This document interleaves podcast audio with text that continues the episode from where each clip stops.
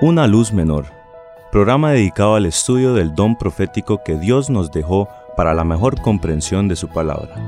Anécdotas y biografías de los pioneros adventistas, citas controversiales, respuestas a preguntas. Esto y mucho más en su programa Una luz menor. Iniciamos.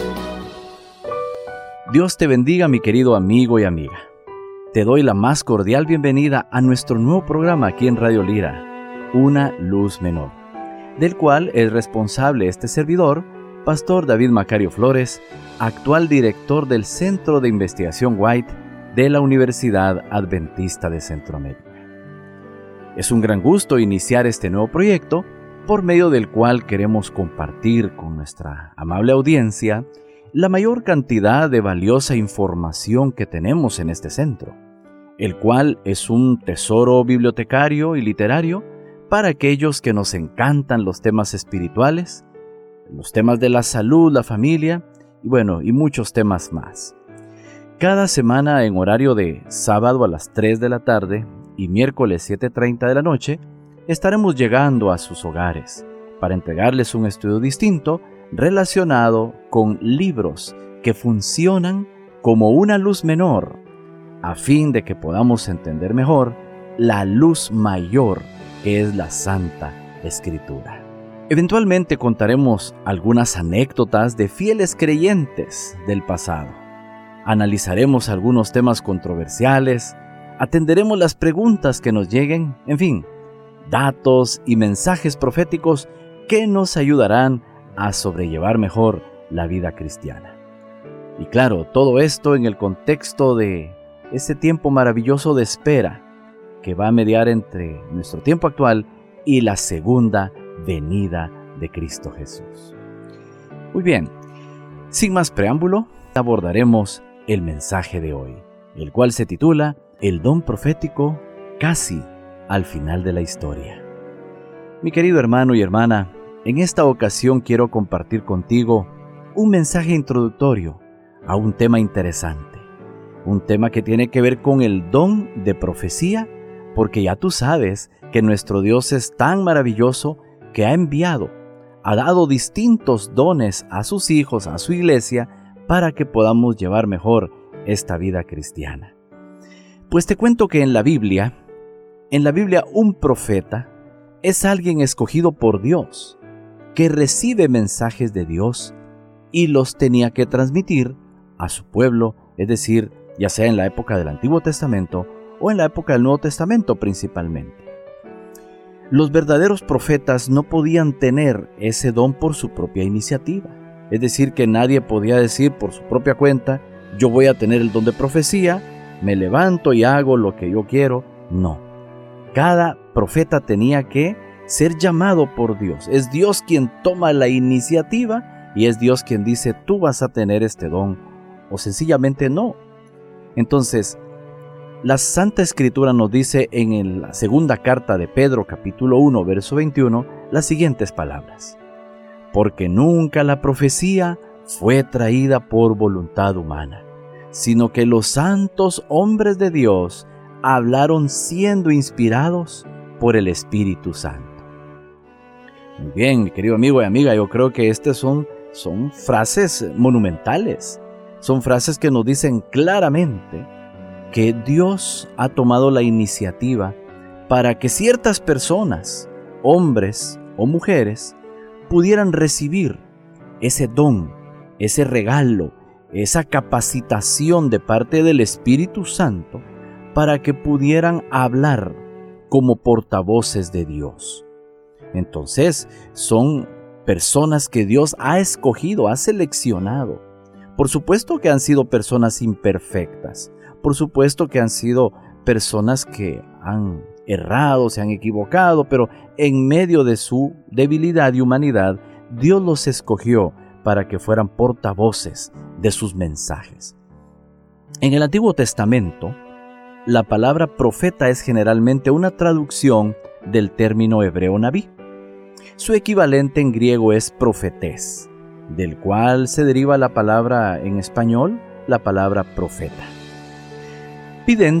Es otra manera de referirse a los profetas y pues bueno, son desde aquellas épocas patriarcales evidencias que Dios ha querido comunicarse con sus hijos, trasladarle mensajes a sus hijos, a su pueblo, para que sepan qué es lo que Dios quiere, para que sepan qué es lo que Dios espera, cómo los puede instruir, consolar, edificar y hasta corregir. Dios ha declarado que Él va a emplear a los profetas. Y por supuesto que los que somos miembros del pueblo de Dios, miembros de la iglesia, debemos escucharlos. El libro de Amós capítulo 3 verso 7 nos dice, porque no hará nada Jehová el Señor sin que revele su secreto a sus siervos los profetas. Entonces los profetas han sido siervos de Dios, escogidos por Dios. Son los canales, los medios, los instrumentos por medio de los cuales Dios le comunica mensajes a su pueblo, a su iglesia, a todos aquellos que han decidido escuchar a Dios. Dios ha dejado escrito que si se les hace caso, pues las cosas nos van a salir bien. Escuchemos lo que dice el segundo libro de Crónicas, capítulo 20, verso 20. Confíen en el Señor su Dios y se sentirán seguros. Confíen en sus profetas y todo les saldrá bien. Ah, qué maravillosas palabras son para todos aquellos que bueno, tenemos una vida, tenemos familia, trabajo, metas, desafíos, problemas, pruebas.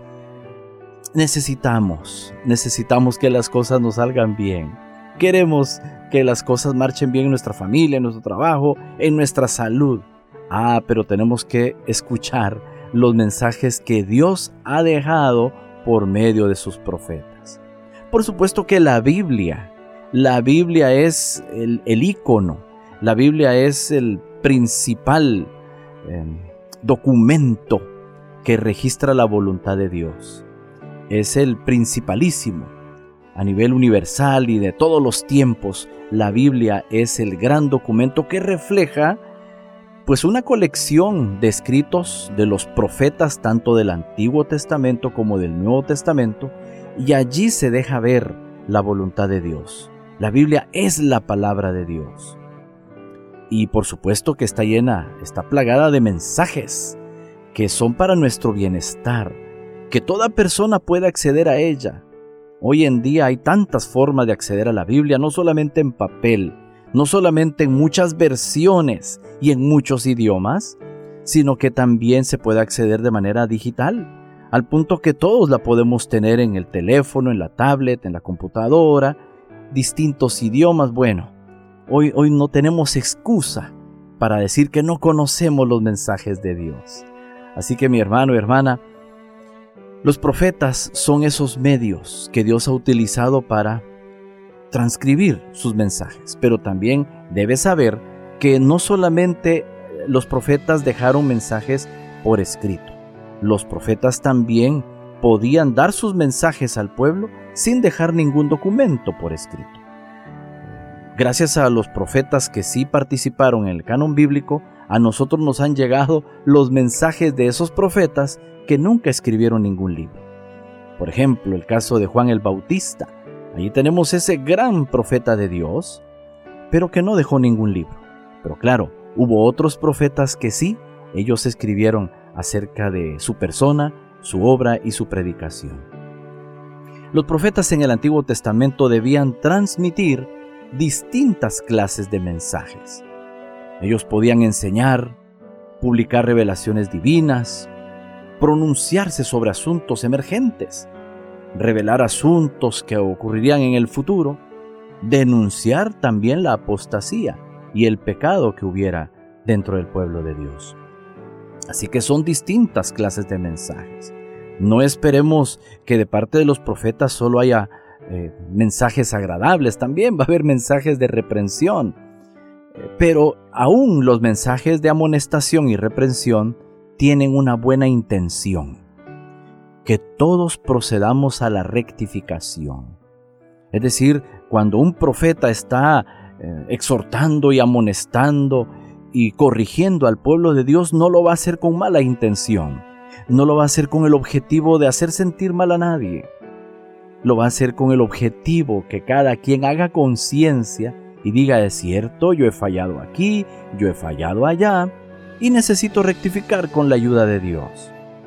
De eso se trata, que haya un acompañamiento espiritual, alguien que nos dé palabras de orientación y nos diga, mira, eso que hiciste no está bien, esta es la forma correcta de proceder.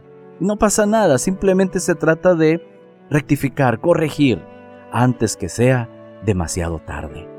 Así que los profetas han tenido siempre un ministerio positivo, de bendición, de edificación para el pueblo de Dios. Mira, en el Nuevo Testamento Dios retomó el don profético con ese hombre que acabo de mencionar hace unos instantes, a través de Juan el Bautista. Igualmente Él retomó las funciones de los profetas del Antiguo Testamento, pero por supuesto su énfasis era preparar al pueblo para la primera venida de Cristo. Él como todo profeta tenía que cumplir con una misión y la misión específica de Juan el Bautista era crear un ambiente previo a la llegada, a la primera venida de Cristo, a la llegada del Señor Jesucristo. Por eso él decía, el reino de los cielos se ha acercado, porque el mensaje que traía el Mesías habría de ser el verdadero mensaje que, bueno, orientaría a la gente al reino de los cielos. Un, un reino también aquí en la tierra, un reino de valores, un reino donde la gracia es el concepto principal, el reino de la gracia, la misericordia, un reino en el cual hay valores para la vida cristiana en Cristo Jesús, una vida distinta a la que viven aquellos que no tienen un compromiso con Dios. Ah, el Señor Jesucristo trajo el mensaje del reino, pero antes que Él llegara, llegó su precursor, el profeta Juan el Bautista. Bueno, aparte de ese hombre maravilloso también, el mismo Señor Jesucristo fungió como un profeta de Dios. Sí, porque Él era el principal portavoz de la deidad. Asimismo, Él era el principal portavoz de la deidad. Él traía mensajes que su padre le había encomendado. Así que todo lo que Él habló fue precisamente en conexión en lealtad al mensaje que su padre le había enviado. ¿Para qué? Para que las personas al escuchar el mensaje del profeta Jesús, del Mesías Jesucristo, entonces pudieran conocer cuál era la versión correcta sobre lo que había de creer el mundo en aquel entonces y hasta nuestros días. El mensaje de Jesús ha trascendido los siglos, ha trascendido todas las latitudes de la tierra. Ah, el Señor Jesucristo, el principal profeta que nosotros podemos observar porque Él traía un mensaje de salvación. Y no solamente para la iglesia, sino para todo el mundo, para que todo aquel que en Él crea no se pierda, no sea destruido, sino que tenga la vida eterna. Ah, mi querido amigo y amiga, mi hermano y hermana, el Señor ha enviado mensajes a través de sus siervos los profetas, a través de todo el Antiguo Testamento, a través del Nuevo Testamento y principalmente por medio del Señor Jesús. Moisés predijo a Jesús con ese papel de profeta. Dios le había dado a Moisés la siguiente indicación y tú encuentras este texto en Deuteronomio capítulo 18, verso 18. Mira lo que dice profeta les levantaré de en medio de sus hermanos, como tú, y pondré mis palabras en su boca y les hablará todo lo que yo les mandaré o le mandaré. Así que el Señor Jesucristo fue ese profeta que Dios levantó en medio de su pueblo y que traía justamente el mensaje que Dios le había encomendado. Lamentablemente el pueblo judío había sido depositario de, bueno, el mensaje de Dios. Lamentablemente, lamentablemente se, se enfrascó en asuntos comerciales, en asuntos eh, de ritos y ceremonias meramente, y descuidaron en sí el significado, a tal punto que cuando el Señor Jesucristo vino, pues no le reconocieron. Entonces, siendo que no se estaba enseñando un mensaje, el mensaje de Dios como Dios esperaba, entonces el Señor Jesucristo tuvo que venir en persona a entregar el verdadero mensaje de salvación. La iglesia primitiva, después de Jesús, también tuvo profetas. A Ananías se le dio una profecía sobre el futuro de Pablo. Tú lo encuentras en Hechos 9, 10 al 18. Pablo destacó en ese don, tú lo sabes. 14 de los 27 libros del Nuevo Testamento llevan su autoría, la autoría paulina. Las cuatro hijas de Felipe podían profetizar de acuerdo con el libro de Hechos, y eran mujeres. Hago esto, este hincapié para que todos quedemos claros que tanto hombres como mujeres podían y pueden ser profetas delante de Dios. Dios lo puede hacer, Dios sabe cuándo, Dios sabe a quiénes, y bueno, de eso vamos a hablar más adelante. La profecía se enumera como un don espiritual en 1 Corintios 12 y 1 Corintios 14. Es un don, es un, un equipamiento, es una capacitación que Dios da a ciertos hijos suyos para que se conviertan en guías, en instrumentos. Por supuesto que es Dios hablando por medio de ellos. Y eso es lo que vemos en el Nuevo Testamento, así como ocurrió en el Antiguo Testamento. Las funciones de los profetas, bueno, los profetas pusieron el fundamento de nuestra fe a través de sus mensajes. Por eso es que cuando nosotros vamos a predicar y vamos a compartir el mensaje del Evangelio del Reino, nosotros vamos a la Biblia, ¿sí? Porque ahí están los profetas, ahí están los mensajes de los profetas y sirven de fundamento para nuestra fe. Eh, los profetas animaron, participaron y orientaron a la iglesia en su labor misionera. La iglesia ha tenido desde su fundación una, una misión grande. Entonces ha necesitado el ánimo, la guía, la orientación de los profetas para cumplir bien con esa misión. Los profetas con sus mensajes edifican la iglesia. El que profetiza edifica la iglesia, dice 1 Corintios 14, 3 y 4. Entonces sus mensajes hacían crecer, daban forma, hacían avanzar buscaban eliminar lo que se había hecho mal, etcétera, etcétera. Ah, los profetas también procuraban la unidad de la iglesia, la unidad doctrinal y comunitaria, así como también les protegían contra la herejía y el pecado. Los profetas advertían sobre las dificultades futuras, ¿sí? No todo lo que los profetas dijeron era predicción, profecía predictiva, no siempre. Más bien, eh, hay personas que piensan que los profetas son aquellos que predicen cosas a futuro. Sí, pero en una menor parte. La mayor parte son mensajes de Dios, de orientación, de instrucción, de amonestación, no tanto predictivas. En ciertas ocasiones hacen ah, predicciones, pero no necesariamente tienen que hacer siempre eso. otros profetas advirtieron a Pablo, por ejemplo, acerca de su arresto y prisión en Jerusalén, advirtieron si iba a venir hambre, en fin. O sea que también hay esa capacidad divina y sobrenatural de conocer qué es lo que va a venir en el futuro y cuando Él cree conveniente lo revela a sus profetas. Los profetas entonces guiaban a los dirigentes y a la iglesia de manera especial en momentos de crisis e incertidumbre. Por ejemplo, en el primer concilio de la iglesia el Espíritu Santo guió las deliberaciones hasta que se llegó a una decisión el don de profecía dado a los apóstoles hizo que hizo que no erraran y pudieran seguir con su misión de manera acertada. En conclusión, podemos decir que hay más de 133 profetas nombrados que se mencionan en la Biblia. Algunos dejaron escritos y otros solamente dejaron su testimonio oral. Hacemos bien en escucharnos.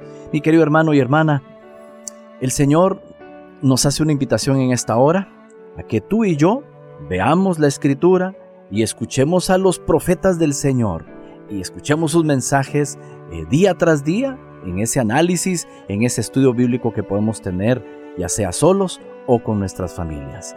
Que Dios te bendiga en esta ocasión como siempre, ya sabes, te espero en el siguiente programa. Que el Señor te bendiga.